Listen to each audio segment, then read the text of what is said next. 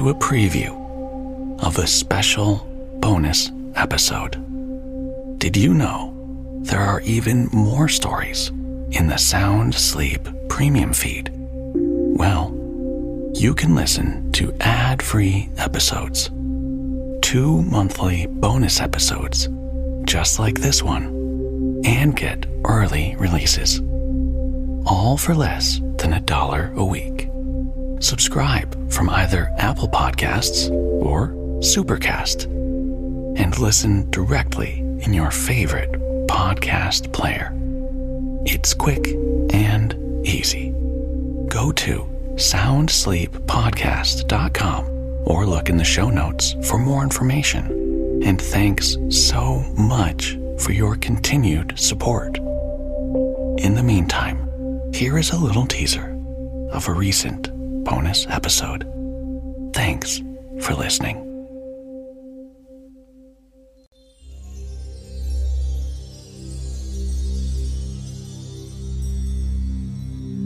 Close your eyes and take a deep breath in, filling your lungs with air. As you exhale, let go of any tension or stress you may be feeling. Imagine you are standing on the sandy shore of a tropical island surrounded by crystal clear waters. The sun is shining brightly overhead, and a gentle breeze caresses your skin. As you walk down to the water's edge, you see a pod of dolphins swimming near the shore. They are playful and energetic, diving and surfacing in the water. Their sleek bodies glisten in the sunlight. Their faces are expressive and intelligent, with large, soulful eyes that seem to gaze deep down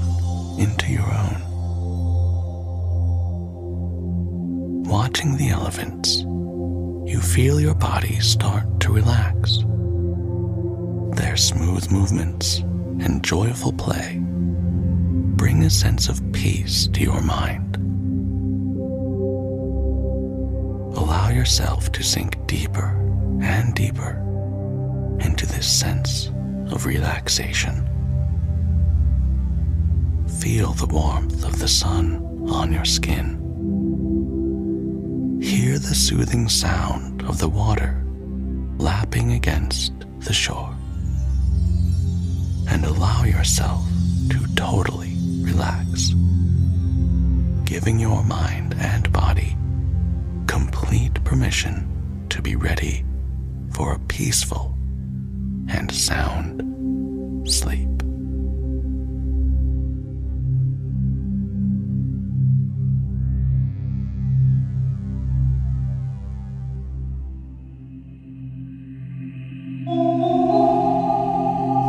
And the Grasshopper.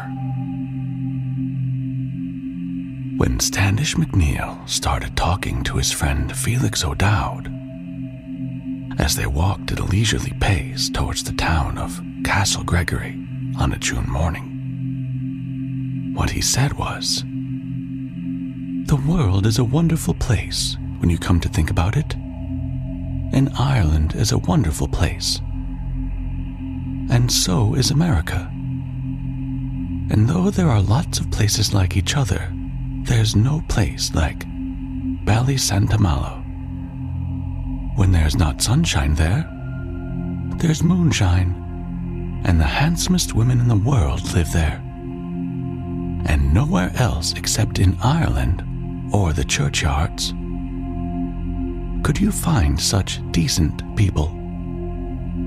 Decency said Felix. When you're poor is extravagance, and bad example when you're rich. And why? said Standish. Well, said Felix, Because the poor imitate the rich, and the rich give to the poor. And when the poor give to each other, they have nothing of their own. That's communism you're talking, said Standish. And that always comes from an education and enlightenment. Sure, if the poor weren't decent, they'd be rich. And if the rich were decent, they'd be poor. And if everyone had a conscience, there would be less millionaires. Tis a poor bird that can't pick for himself. But suppose a bird had broken a wing and couldn't fly to where the pickings were, said Felix. Well, then bring the pickings to him. That would be charity. But charity is decency. And wisdom is holding your tongue when you don't know what you're talking about. If the people of Ballysantahmallow are so decent, how is it that there are so many bachelors there? Do you think it right to have all the young women worrying their heads off, reading trashy novels, and doing all sorts of silly things like fixing their hair in a way that was never intended by nature, and doing so for years and years, and having nothing in the end but the trouble of it all?